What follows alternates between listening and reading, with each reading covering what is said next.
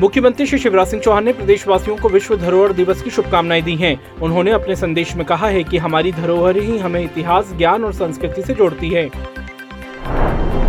मुख्यमंत्री श्री शिवराज सिंह चौहान ने आज सतपुड़ा टाइगर रिज़र्व के अंतर्गत मढ़ई कोर क्षेत्र में स्थित फॉरेस्ट रेस्ट हाउस परिसर में कदम का पौधा रोपा। मंत्री डॉक्टर प्रभुराम चौधरी ने एक भारत श्रेष्ठ भारत के अंतर्गत उज्जैन जा रही तेलुगु संगमम की भारत दर्शन यात्रा का सांची में स्वागत किया। इस दौरान तेलंगाना के प्रतिनिधियों ने सांची स्तूप का भ्रमण किया।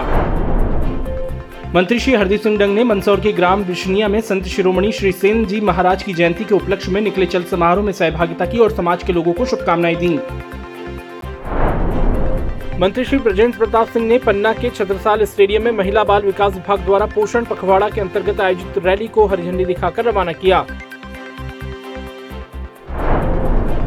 भोपाल के कुशाभाऊ ठाकरे अंतर्राष्ट्रीय कन्वेंशन सेंटर में चल रहे यूनेस्को सब रीजनल कॉन्फ्रेंस के दूसरे दिन प्रतिनिधियों ने वर्ल्ड हेरिटेज डे के अवसर पर हेरिटेज वॉक का आनंद लिया।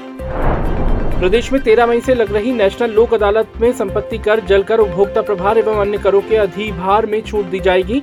मंत्री श्री भूपेंद्र सिंह ने नागरिकों से सुविधा का लाभ उठाने का आग्रह किया है। मध्य प्रदेश शासन ने स्टूडेंट इनोवेशन फंड निर्माण के लिए सुझाव देने समिति का गठन किया है। 23 मार्च को युवा महापंचायत में सीएम श्री चौहान ने 100 करोड़ से स्टूडेंट इनोवेशन फंड बनाने की घोषणा की थी।